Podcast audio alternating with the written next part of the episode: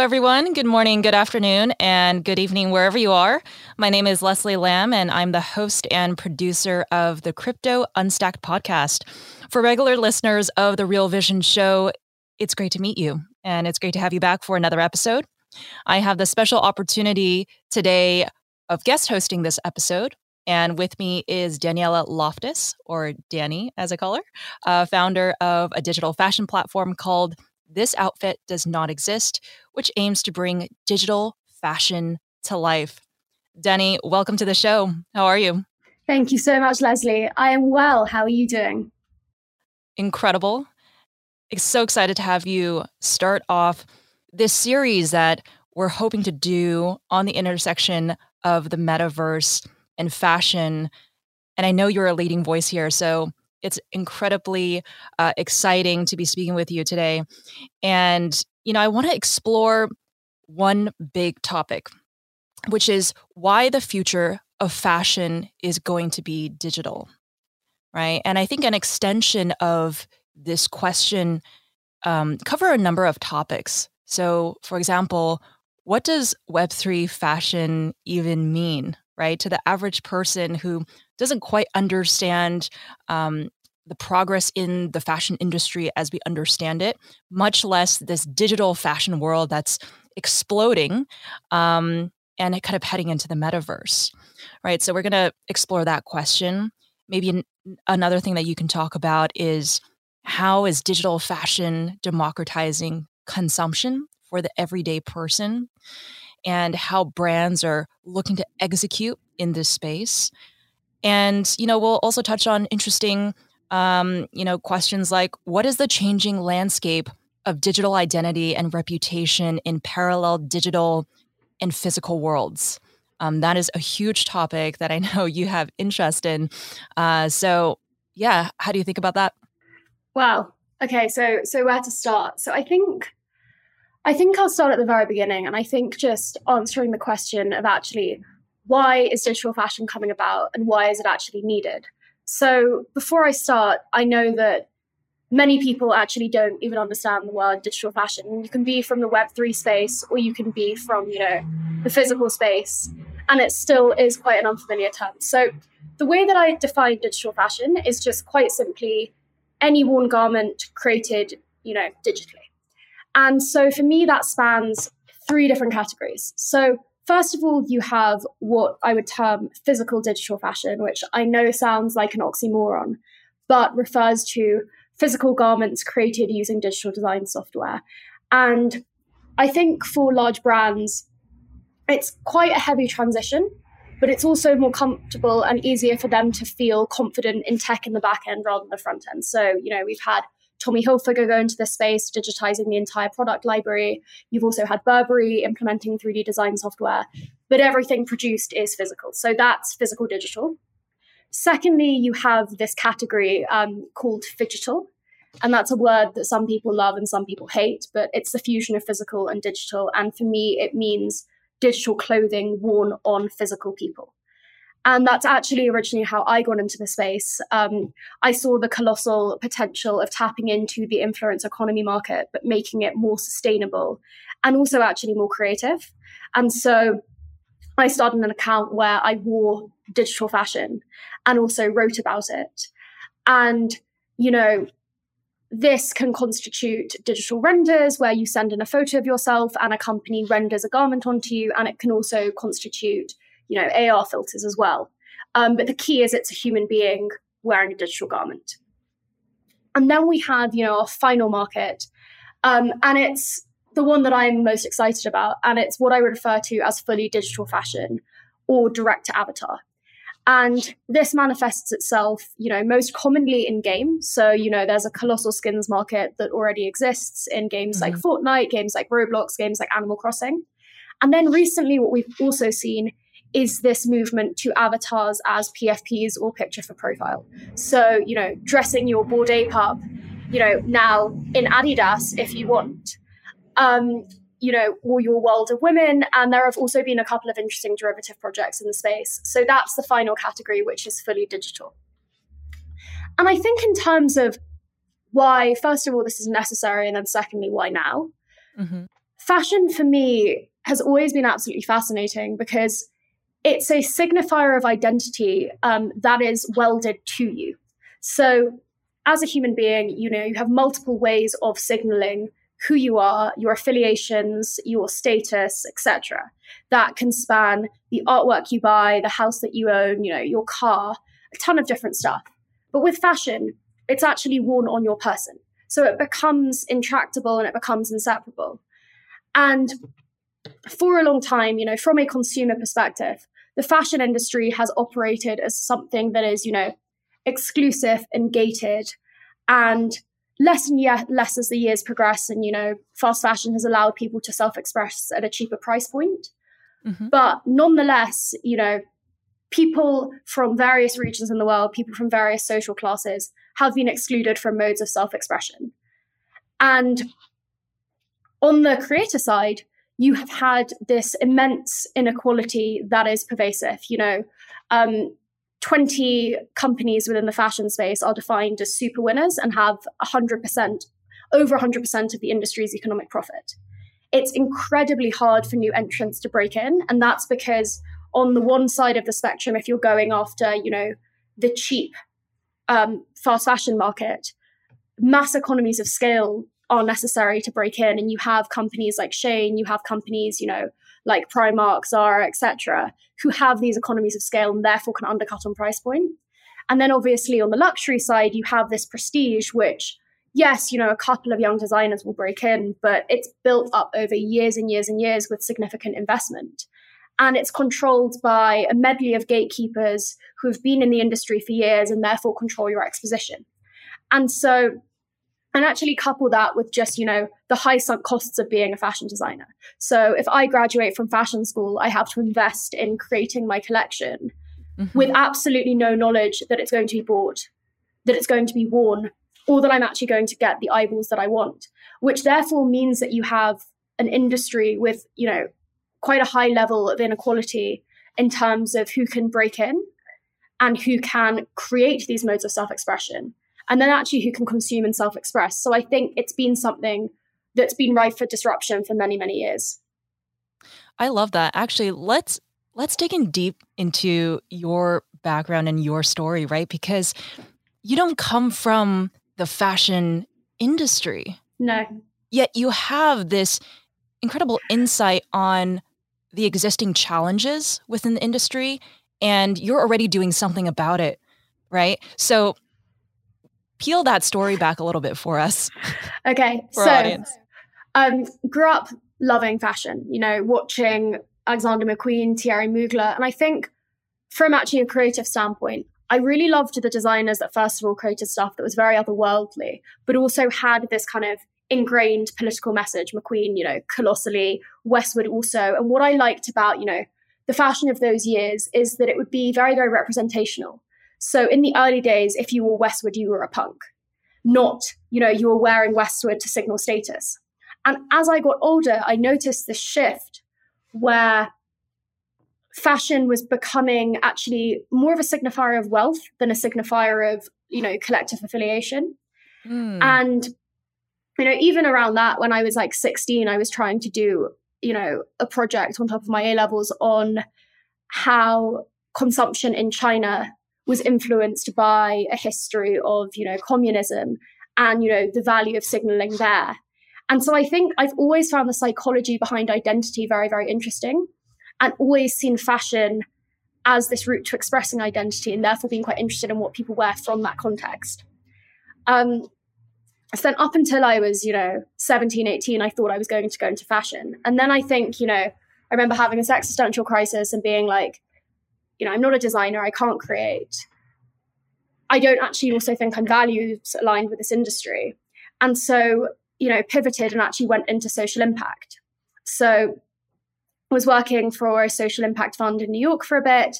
And then I ended up um, in the kind of original, you know, boom, or one of the original booms, working for a company which was using blockchain to lend to financially underserved populations in emerging markets. And, you know, that was a real baptism by fire for me. I was the first hire. I was doing everything from our BD to running our ICO to managing our t- Telegram group.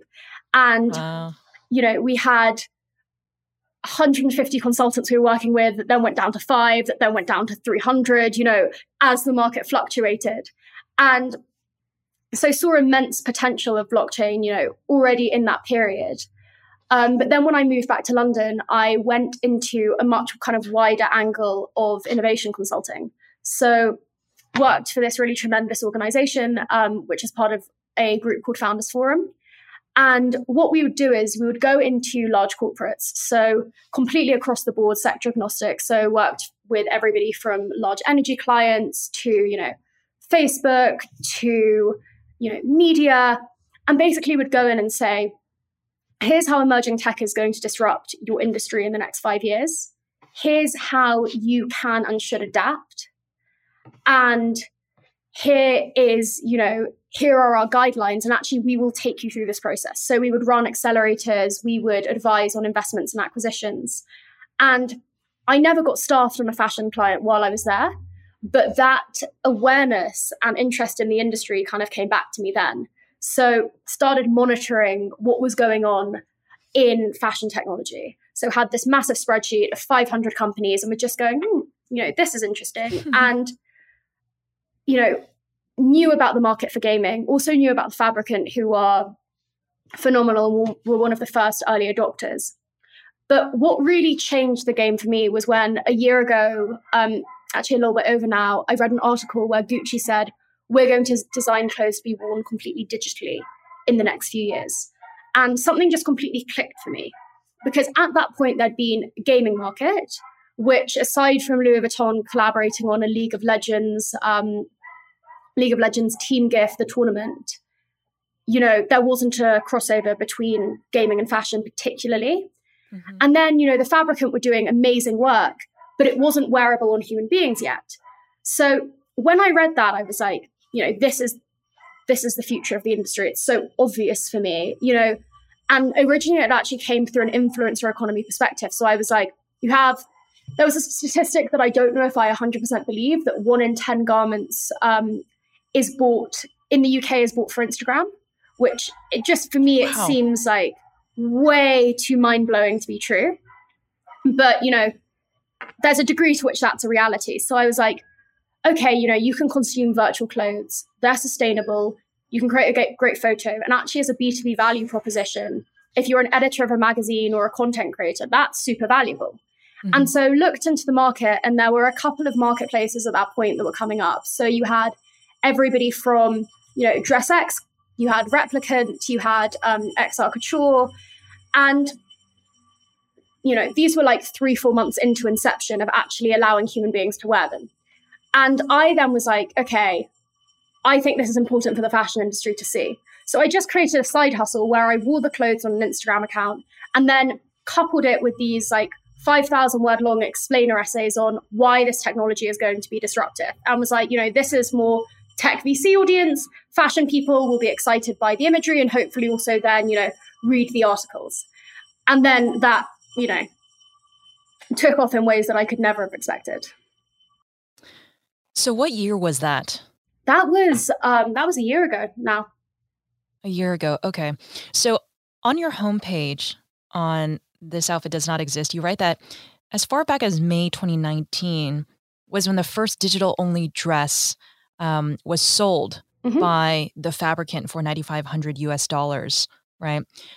So this is even before the time you really got I guess inspired or motivated to kind of fully pivot into this digital fashion space. Did you know about that? Yeah. Back in 2019? Yeah, I, I did know about that. So there were two um, inaugural digital fashion kind of drops pre mainstream. And so it was the Fabricant digital dress, which was the first digital fashion NFT.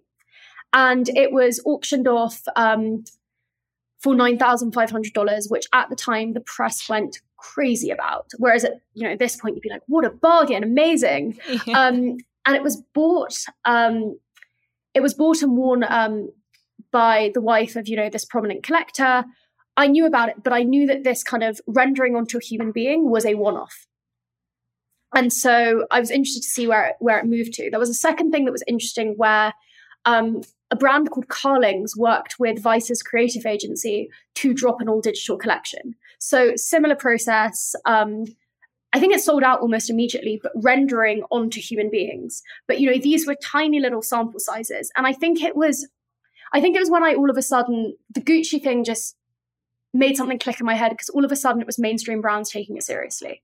Mm-hmm. And I think mainstream brands are in a very interesting position where I would say historically they've been relatively technologically adverse, aside from on the back end, and even actually on the back end. And that's because these brands are, you know, built around craftsmanship. And I think there's still a stigma in the space where digital is not seen as a craft. You know, digital creators consistently, you know, get ridiculously low offers despite the fact it takes them, you know, weeks and hours and incredible quantities of talent to create these garments. And so, and also obviously tangibility has always been something important in physical fashion. And so tech's kind of been portrayed as a bit of a gimmick. And Gucci has always been hyper innovative. But you know, all of a sudden seeing that they were taking that seriously, I was like, you know, this is going to be everywhere. Yeah, well, you mentioned that digital fashion will have a total addressable market of $10 billion by 2030. And you predicted that this year was going to be that shift, right? From, oh, this is a interesting idea, maybe a fad, to actually seeing adoption, right? I don't think we're seeing that adoption at scale just yet because people are just trying to figure out what is happening in this space and hence the reason for this conversation.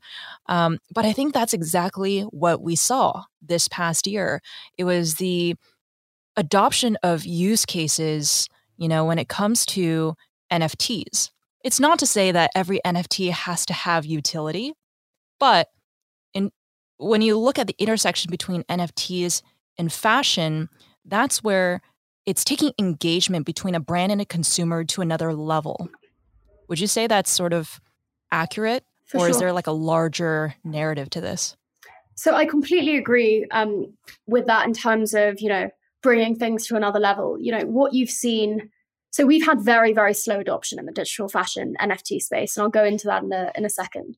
But obviously, what you see with digital art projects and, you know, other collectibles in the space is you have these very interesting bonded relationships which kind of straddle these supercharged communities plus these loyalty schemes you know airdrops POAPs abilities to give you know reward participants with access to specific drops which revenue generate and then communities which have a vested interest in success of brand and are rewarded for success of that brand. And you know, in the case of certain projects, for example, Bored Ape, uh, Bored Ape Yacht Club can monetize off the IP that you are provided um, with through ownership, and all of these things are so counter to the traditional ethos of fashion. Um, but yet, you know, some of the most powerful consumer incentives that you could imagine. So I think that's definitely something that has immense potential in the space. I think the utility thing that you touched on is absolutely crucial. And I think the reason that there is not this NFT, you know, this NFT ownership um, is because what we have at the moment is this very interesting trade off and hyper problematic trade off between wearability and ownership. And what I mean by that is if you're a digital fashion creator, unlike in the physical world, you know, wearability is not a byproduct of the creation of your garment. You create something using a 3D design software, and then you actually have to elect, you know, how and where it's worn. And that's often, you know, actually a big decision or a big hurdle. Are you going to go digital? Are you going to go digital, etc. The platforms with the highest quantities of wearers and the highest, you know, adoption all operate currently as walled gardens. So, you know, you want to bring something in to Snap or Facebook um, or, you know, Instagram as a filter. You are then faced with losing complete ownership of what you've created. At present, um, if you're going into Instagram or you're going into Snap, you can't monetize. You don't get the data on the consumers wearing your items. But, you know, flip side, 4.5 billion social media users. So you get that access. You know, same equivalent in the environments where digital fashion is most worn in games. So, you know, Fortnite, 375 million players. You know, Roblox, another absolutely colossal market. You know, even there were some interesting um, modding things going on in Animal Crossing. But when you bring those in as a creator, you know, you no longer have the ability to set your price. You know, you have those platforms taking commission. And actually, then as a consumer of those garments, there are these, you know, tremendous cultures actually around digital fashion wearership in game. And I think what I find very fascinating is how those have arisen in w- not what I would call fashion native environments. So Fortnite, um, fascinatingly, has something called a default culture, which exists where if you have a default skin, so the most basic skin possible you get when you start playing the game, you are actively shunned by other players. There's an entire YouTube genre with like, you know, hundreds of millions of views called like, you know, uh, like I slayed a default in Fortnite. You know, that is a massive component. And you have kids, you know, going to their parents and begging them for money because if they don't have the right skin in Fortnite, they are then bullied when they enter, you know, their classrooms. And there is no direct correlation between a Fortnite skin and your quality of gameplay. You know, yes, there might be a vague indicator that you've had the ability to, you know, complete a challenge which somehow modifies your skin, but, you know, you having a good skin doesn't make you a better player. And yet it's become crucial to the culture. Um, mm. So I think that's fascinating. But then obviously what you have is these worn environments where in order to participate and succeed and if we're talking back about identity, you know, affiliate, show status, you know, self express, you need those skins. But yet, you know, when you invest the time and money into them, they aren't yours. Fortnite doesn't have a legal secondary marketplace within games, so you can't revenue generate from them. And actually, 81% of players in the US who are aware of skins said they'd spend more money if they actually could revenue generate from them. And also, you know, and this doesn't come front of mind to the majority of people buying skins in Fortnite, but you know, if that platform goes bust, you lose your skin completely. So it's a very, very interesting dynamic that creators face where if they want ownership, they can't, um, if they want wearership, they can't have ownership. Mm. Um, and kind of, you know, on the flip side, you know, if you're minting an NFT through OpenSea or Super SuperRare, etc., it often ends up being you're minting a kind of static garment. Maybe it's a video of a, a garment being worn on an avatar, but it can't actually port in and be worn by the consumer. So you have, you know, this class of collectors and then you have this class of wearers and currently those those two groups are separated which for me totally invalidates the um the value of digital fashion as an as an asset and you know the final thing to note is the the fact that you can't port you can't own an item and then port an item into multiple games is mm-hmm. roughly the equivalent of saying hey you know I, I have the most amazing dress but when i leave a party i have to take it off you know where's the value in that i mean when you put it that way it sounds ridiculous right i mean you should be able to rewear it wherever yeah. you are and have it mean maybe something different yeah. depending on the context but then again when you flip through magazines, right, and you, you know maybe it's a red carpet event, you're not going to see the celebrity in that exact same dress again. True. True. Right? It's like it's unique to that experience, to that moment, and it means something mm. um, that then gets attached to, the, to, their identity. For for example, Lady Gaga's um, meat dress, right? I don't know any facts about Lady Gaga, but I remember that moment and it's part of my impression of who she is, which, you know, in the past was someone who really wanted to veer off in alternative pathways, um, to be creative, not only through music, but through fashion, uh, to make a statement, right? Making a social impact. I, I think um, it was a statement for her to wear that meat dress, right? Yeah. Um, so yeah, it's it's much more than just oh, let me put on this dress because I don't know, a designer decided to collaborate with me for this event. Um, but it's a much more, I think, personal experience for a lot of people um, when they choose intentionally what to wear for what event. Totally agree with that. Yeah.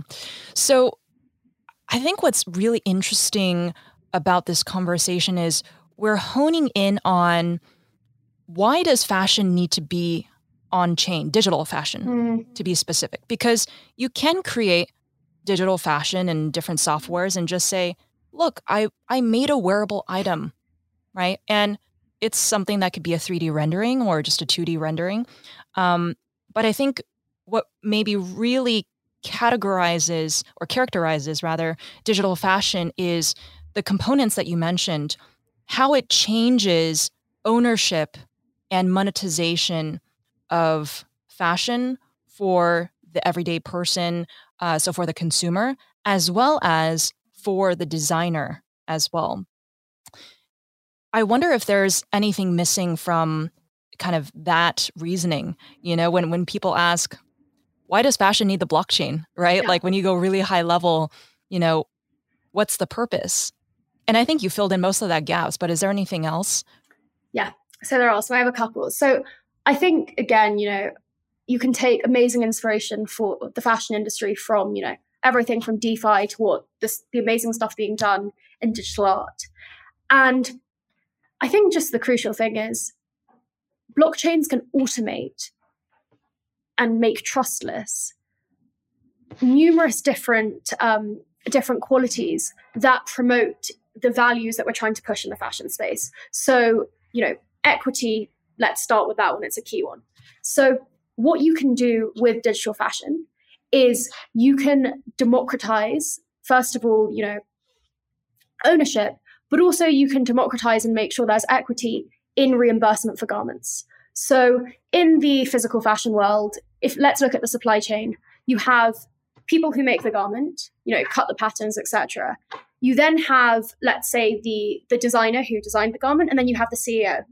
And the way that it works is the designer will be paid a salary. Those who created the garment will probably be paid a, you know, very, very negligible salary.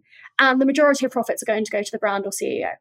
Mm-hmm. With digital fashion, you know, you get to to have a creator directly reimbursed for a garment, but also actually every single other person involved in that supply chain. So, you know, let's take your scarf as an example. The check, okay, so just for anybody just listening on audio, it's a check scarf. So, you know, the scarf, the design of the entire scarf as an item, somebody created that. Somebody created the check. Maybe also somebody selected the color. And you can fractionalize that meaning that every single time that scarf, so on primary sale, when that scarf is sold, if it's sold for, let's say, £100, you know, you can have 33.3 pounds reoccurring or whatever, depending on the work distribution, go mm-hmm. to the, you know, the all three of the creators. And then what you can have is when they are resold on a secondary marketplace, you can have a royalty fee programmed in that is also split between all of those creators. So not only do you have this amazing ability that you know, blockchain facilitates creators benefiting from the consistent success of their item. You know, easiest thing to um, to use to demonstrate it is the art market, where you often have artists selling work on primary before they get famous. And then as they get successful, a work that may have originally been sold for $100 is then sold for a million dollars and they do not benefit at all. But with blockchain technology, you can program in royalties, meaning that they have a consistent source of income. And as their success increases, you know, they can monetize, which is great because it counters the whole starving artist rhetoric. You can have the same thing with fashion as a fashion brand grows. And you can have, you know, this equality and this equity that is so desperately needed within the industry for creators. So I think, first of all, you know, that's exciting. Secondly, this idea of ownership. So, as somebody who owns a garment, you know, as I've just said to you, I want to wear it. And you know, you've you've touched on a very important point, which is that not everything should be worn everywhere. And I think it's very interesting because I think that applies very well to various virtual environments. So, you know, you have some which are super high def, you have others that are voxelized. And if I was wearing a very intricate dress by a designer like Iris Van Herpen, I don't think it would actually be valuable if it was voxelized. I think it would look like, you know, maybe a splodgy mess. And I don't think anybody wants that. Um, and also, things are meant to be worn for specific occasions. And that's why I also think it's very exciting that virtual environments are moving towards being these social, cultural spaces where events are happening, where these garments can be worn. But you know, you want the optionality of being able to wear it, you know, if it is yours. So I think that's very important. As well as the fact that obviously as a fan and as a participant, you can be rewarded and brands can also have the knowledge of who their consumers are and how to tap into them and also how to reward them for that participation. But then I think, you know, the final thing, and this is also something that I am, you know, building a business around to be launched in the new year, is that digital fashion items are digital assets. And I think that this has been largely overlooked by the market. You know, I was trying to do some market sizing recently, and I genuinely think that digital fashion collection this year potentially has only had like, you know, 4,000 ETH at an absolute maximum deployed. Um, mm. And that, you know, straddles RTFKT Studios for obviously sneakers, and then, you know, the the collection of ETH that my DAO itself um, has put into the space. And if you compare that to the digital art market, I think there were three three point two billion dollars of sales um, on OpenSea. I think in August alone. That makes it a tiny fraction. Whereas, you know, in the physical world, you're dealing with a market that's $1 trillion. So I think that just something hasn't clicked quite yet. And so the thing that I would like to really click is first of all, digital fashion is not really valued as an asset class or a collectible in the physical world in the way that, you know, its equivalents that have had success in the NFT space are. So, you know, you look at cars, you look at watches, you look at um, you look at art. Those are prominent collectibles. And part of the reason is when they have their utility that links back to your identity, so the way they are displayed, you know, you can have a lovely car on a pedestal in a car collection. You can have an artwork in your home. Um, watches and sneakers in general stay in the box, but you know, those are modes which resist wear and tear. Whereas for fashion to be really exhibited in full force, it has to be worn. And wearership implies a degeneration of the asset. Mm-hmm. That is not something that exists in the in the digital space anymore.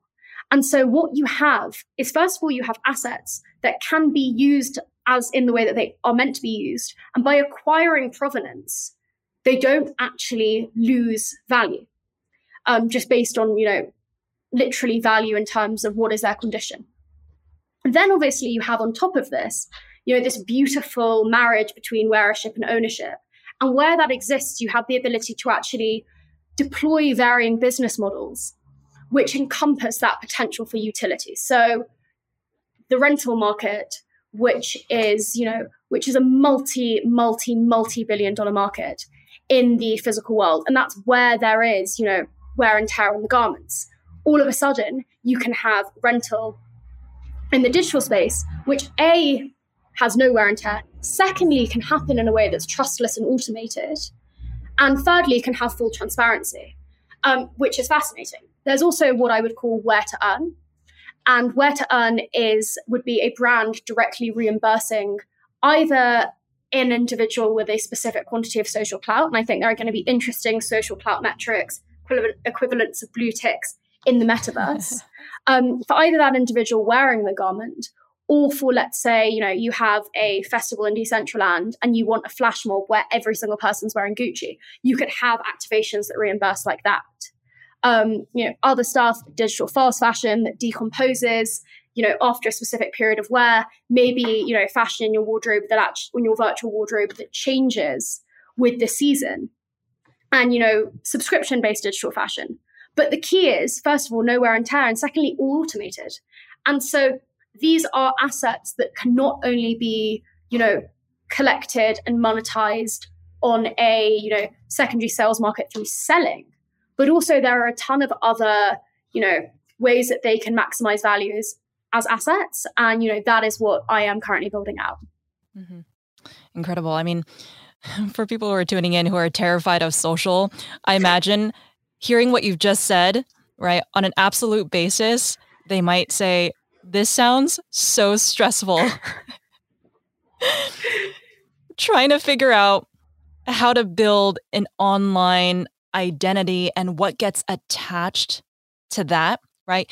There are beautiful aspects to that, which is like all the things that you've just mentioned right democratizing um you know the the kind of multi-dimensional ways that you can build up your image that extends way beyond physical limitations, right?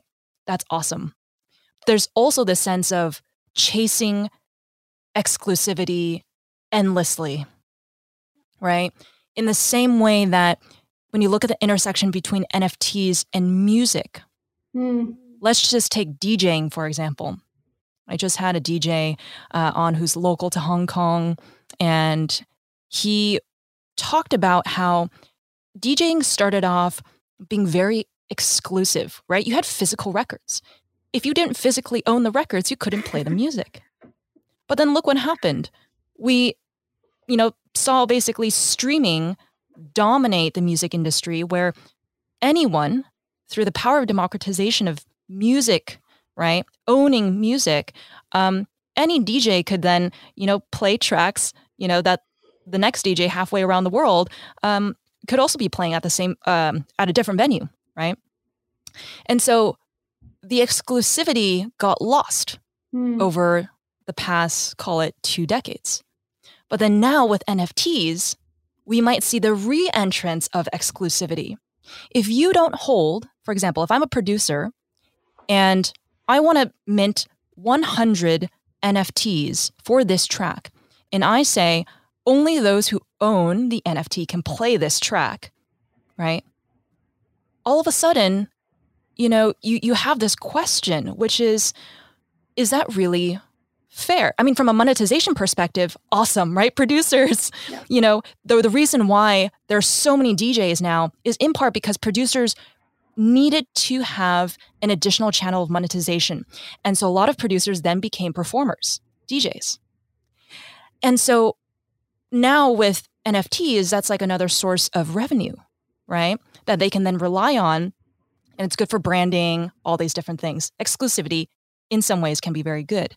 Um, but then when you think about that democratization aspect, it's like, holy cow, hmm, maybe music can't be in the hands of lots and lots of people, you know, 20 years, or um, 20 years is a long time, but maybe 10 years down the line when NFTs are fully fledged, right? So, kind of bringing it back to fashion, I wonder if this might be stressful for a lot of people um, when the brands that dominate in the physical world then do things that make fashion even more exclusive to those who are able to spend the money, right, to purchase NFTs that make them the celebrities of the metaverse. So, love this. Love this as a question. I am much more bullish on the class of Web3 native designers that are going to come up than I am on physical brands entering the metaverse. Mm. You know, I was advising, you know, um, a large brand, you know, actually yesterday, speaking about, you know, the importance of brand strategy and all of this in this world. And for me, what has been absolutely fascinating in terms of fashion metaverse native engagement is the fashion brands that have succeeded or done successful collabs with virtual worlds or proto metaverses are those that have actually shown respect to and to a degree been subservient to those environments. What we have in the physical world is, I think, large fashion brands are taste makers. So they decide that something is a trend and then they impose it through, you know, intelligent targeted advertising and also due to the clout that they have on a consumer base. You know, yes, you might have a degree where people really know their identities and they say, no, I don't like that. I'm not going to buy it. But you have consistent conditioning that this is what's cool. This is what's going to allow you to be fashionable or affiliate or express in certain ways. And therefore, a large mass buys on those assumptions. When you're moving into game, what we've seen is these very, very strong communities and cultural spaces exist. And brands have actually had to say, we are not the tastemakers here we have to provide value to this community and we have to learn from this community. Um, I think a really interesting example is Gucci and Roblox. And I've done quite a bit of looking into Roblox and the way it's structured. And within the marketplace, different tiers of creators, let's say, can create different things. So certain people can create t-shirts, other people can create t-shirts and pants.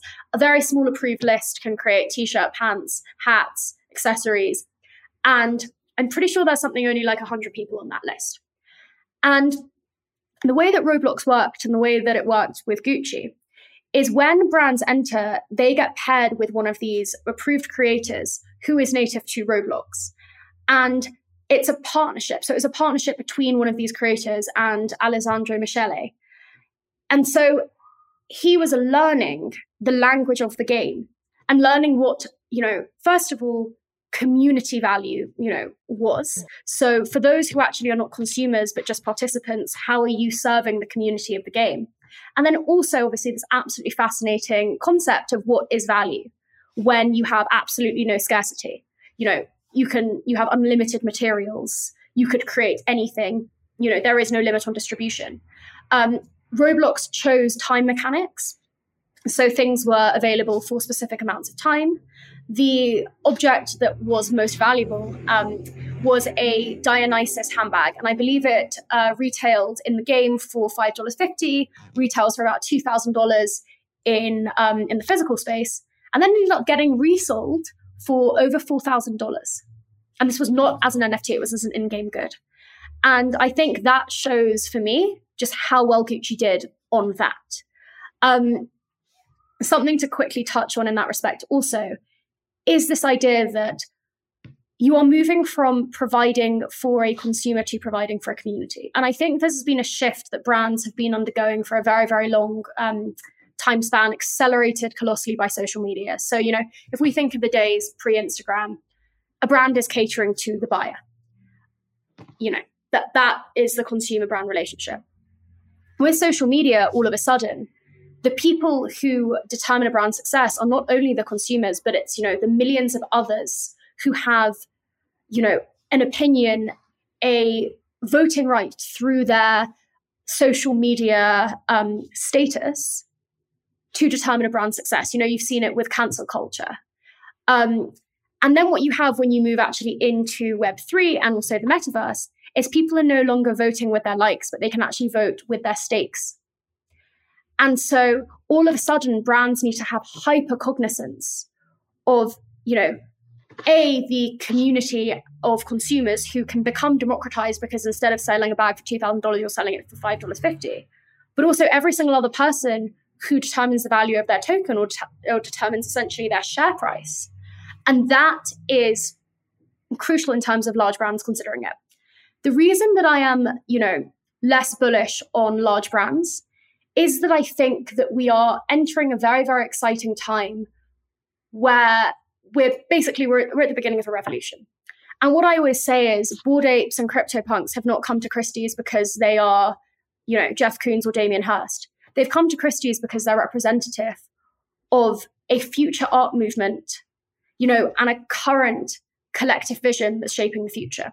We will have the same thing with Web3. We are going to have designers who are receptive to metaverse native needs. Those people are probably like 11 or 12 right now. They mm. understand the user base and the aesthetic in ways that, you know, large brands obviously they'll start employing these people but, you know, inherently can't.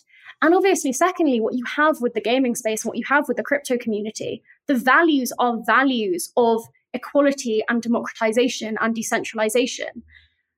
There was always, you know, there's been an inherent you know, tension between the concept of fashion and the concept of, um, you know, of fashion and game um, and in-game identity, because you know, it's to do with self-expression when you come into the metaverse, whereas fashion's always been seen as exclusive and gated. And so I think and I hope, even as the space expands and becomes more democratized and, you know, has wider adoption, we are still going to see motivation coming from those values. And with all of the things that I said to you before around the lower barriers to entry for creators coming in, that's the class of people that I want to see. You know, those are the groups, not, you know, a large fashion brand replicating its values in a metaverse native space. I absolutely love that. And I think when you talk about community as well, um, and kind of access to these digital, you know, fashion items that are being created. Um, I wonder if DAOs are sort of the necessary accelerant um, for brands to realize the power mm. of community. I'm not necessarily talking about the mm, Web3 native designers, let's say, yeah. right? Those who potentially start off with a following in the crypto space already and then they're building for their community um, but rather you know those who are those who you are less bullish on right in terms of like how they see the power of community how they understand discord how they understand maybe telegram right these things where um, generally speaking they're like email us if you have a question you know chat with us in the web interface a and like a customer days. support team will reach out to you um, you know, when they kind of again think about engagement, bring engagement with the consumer to the next level, um, I wonder to what extent brands will try to form DAOs or join DAOs, um, how they might try to even, you know, I don't know, disrupt the existing DAOs. Like, I don't know if there is that tension where crypto native people are like, they just they won't understand it you know because it's it's not about that one one participant that then leads a crowd yeah. right? It's a collaborative collective um, experience which right now to be fair uh, can be quite exclusive uh, depending on which dao you're in. Great. Um, but i mean maybe talk a bit from the perspective of red dao right i mean that could be interesting yeah so i mean you know first of all you know full disclaimer red dao you know is a very small DAO and therefore is inherently exclusive. There are, I think, now 45 of us. And, you know, what I am excited about in terms of Red DAO is the fact that it's a real signaler that this space is being taken seriously. You know, we were a child of Flamingo DAO, which is, you know, one of the biggest, if not the biggest digital art DAO in the market. And one of the members essentially said, I actually see digital fashion as a very important vertical, despite the fact, exactly as I said, there are probably under 200 designers in the space. And of those 200 designers, probably under 50, maybe under 20 have actually minted NFTs. So mm. it is a minuscule market, but it was an acknowledgement of potential. And the way that our DAO operates, and it's you know only two months old, so it's very very young, is first of all its deployment of capital into the space, which is absolutely crucial in signaling this is valuable. And also as a digital designer, you know if you've graduated from Central St Martin's, it's a high opportunity cost to say I'm going to learn this 3D software, especially when you see no routes to monetize. So just even showing that we're deploying capital to buy these works, I think is a good signaler for these artists. Mm-hmm. But also, you know, we are looking at various incubation functions, also exposition in the space is crucial. So selling the concept of digital fashion to people is integral. Um, and then also, we do have an advisory component. So we are open to advising mainstream brands on how to engage. And, you know, we have had discussions and quite a lot of interest from mainstream brands, exactly, you know, as you said, in joining the DAO so they have awareness of the space. I think what would be integral in, I think there's basically a second type of digital fashion DAO needed. Mm. And, you know, the irony is I actually got bought in because I was speaking to an investor in the space and actually spinning up my own DAO.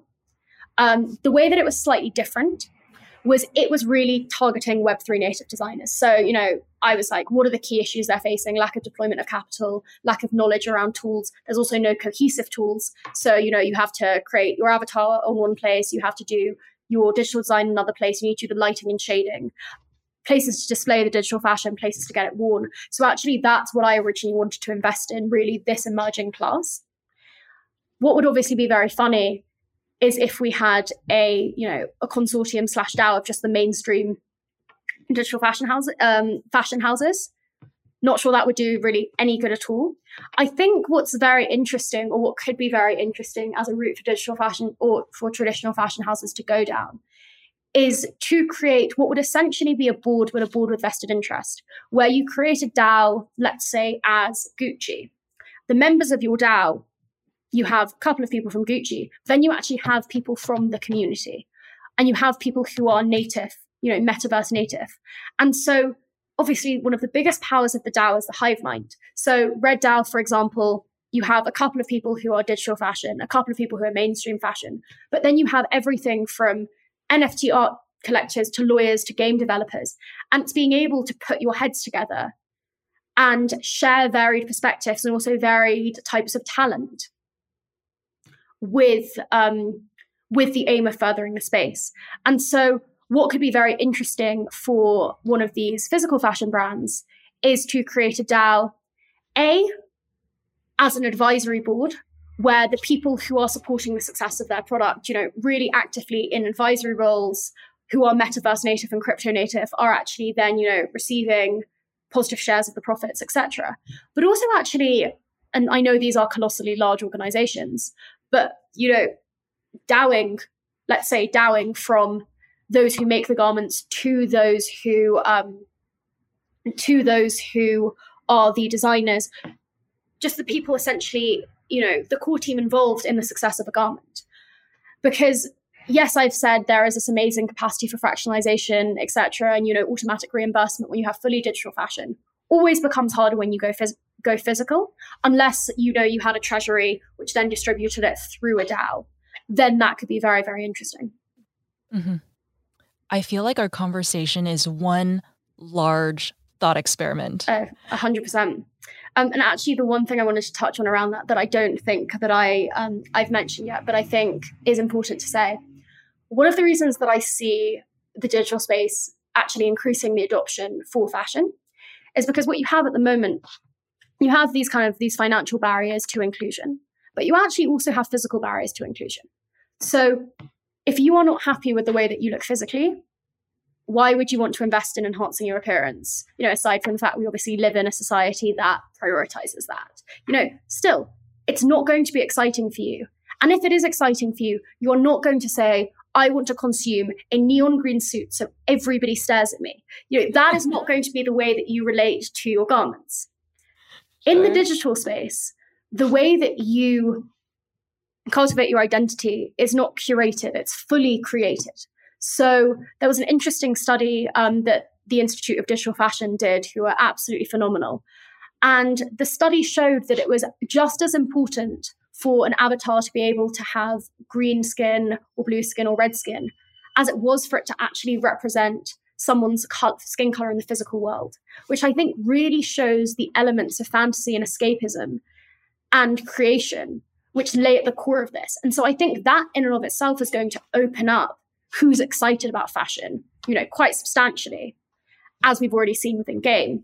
And obviously, the second bit being this very interesting dynamic around anonymity. So there are still places, you know, quite a lot of places in the world where you are actually threatened if you wear specific items of clothing and express yourself in certain ways. And all of a sudden, when you move to the metaverse, those constraints aren't there either.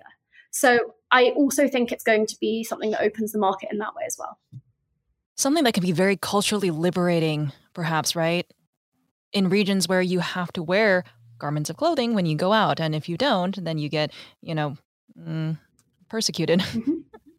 for doing that, you know. And then this is particularly the case for women yep. in many regions, right? But that concept of escaping realism, yep. escaping the physical constraints that, you know, have been imposed quite subjectively, you know, and and kind of just kept over time because this is how things have been done, right? And why why change things? There's there's no need to. Um, but maybe it's really a cultural mandate, right? But what if that same person who's seeking to be someone different, to not be like the next woman, for example, can create this um, identity in the metaverse where she's completely different from who she is in the physical world and thereby actually make it a political statement as well. Yeah. And so we're combining all the elements that really drew you into this digital fashion world, coming at it from a social cultural lens. Yeah. Right. And exactly. really seeing this space not as um, oh yeah, we can just create garments from or the shift from creating garments in the physical world into the digital world so that I don't know, I can walk around in like a cool thing, but seeing it as another way to live life and to change, you know, constraints, cultural, political constraints and limitations uh, and challenges that we, you know, all individually probably identify with or have something to say, um, you know, but is potentially dangerous to do so in, in the physical world, right? So there's lots of ways that I think someone can express herself in the metaverse where, you know, fashion is just one way to do that. You know, this conversation obviously is about the intersection between the metaverse and fashion, but that's not to exclude, you know, all the other things that Web3 is trying to build out, right? Finance is a huge part of that, right? The the emergence and the existence of decentralized finance is partly the reason why NFTs even exist today, right? And you want to talk about um, building in that royalty mechanism into the secondary markets, right? That changing the monetization for the creator, for the producer of of an item, um, that exists because there are blockchains available to do that. and so there's this whole conversation about technology that obviously we won't get into today.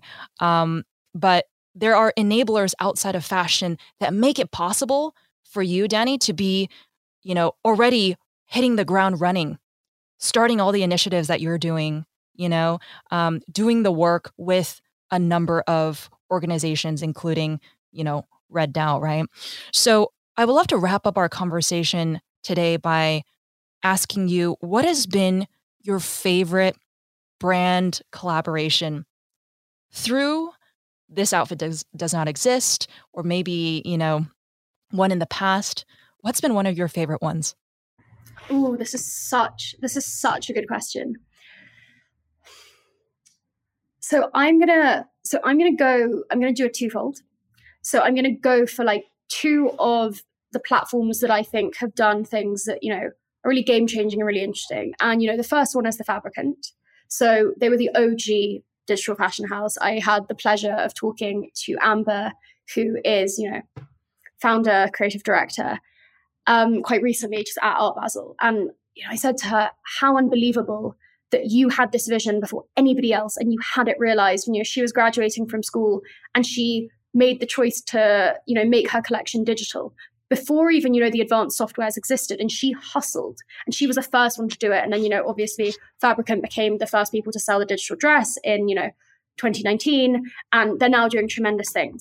But what i've absolutely loved about their ethos is that they you know even before the nft and the web3 space took off and completely actually separate to that because they've taken it from a fashion lens have promoted decentralization and equality at their very core.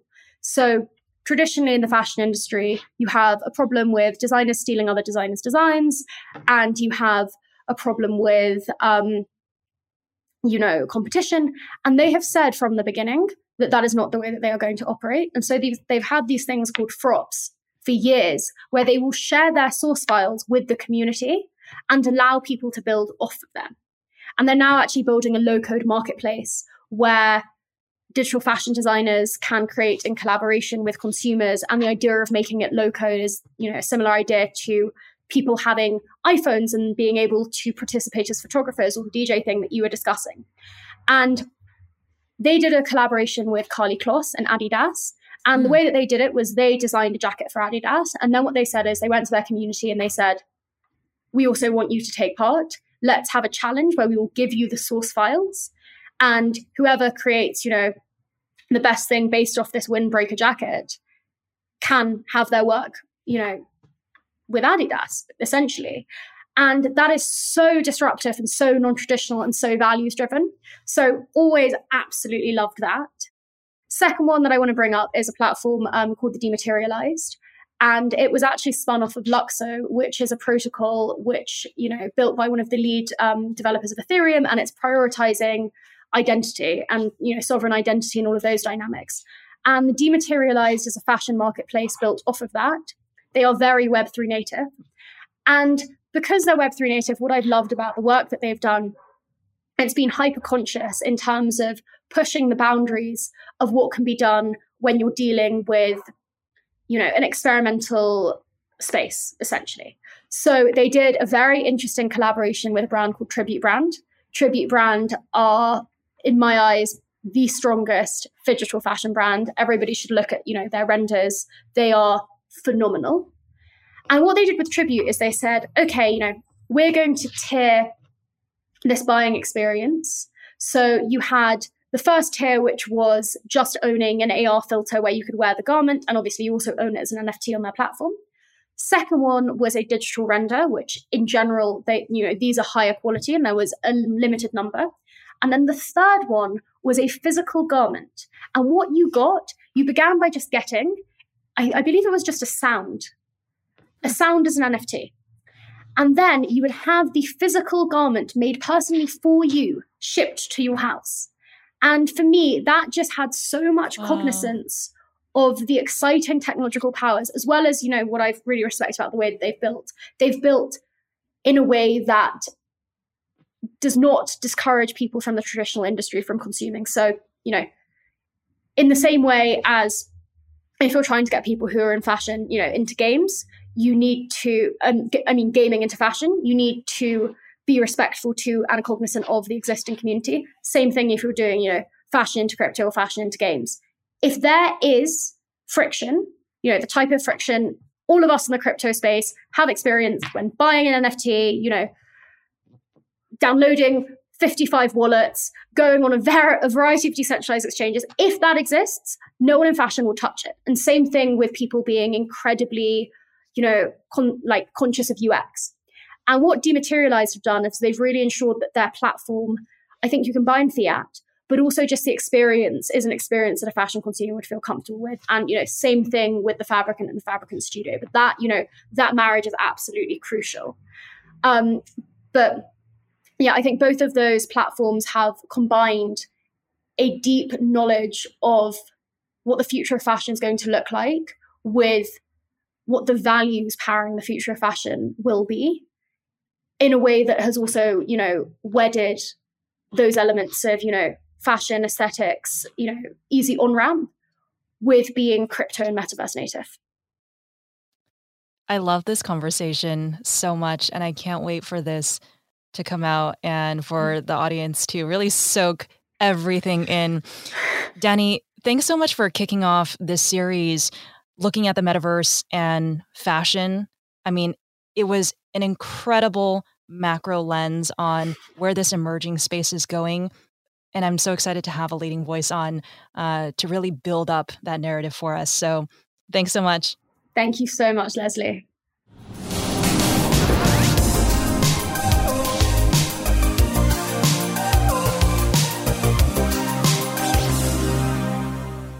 Welcome to the end of the video. We know that on average, 85% of you who start a video on Real Vision finish it. That's extraordinary. On Facebook, it would just be 4%. And that's because Real Vision creates the most engaging content in the entire media world. Let us help you grow your business by making video content that really engages your customers.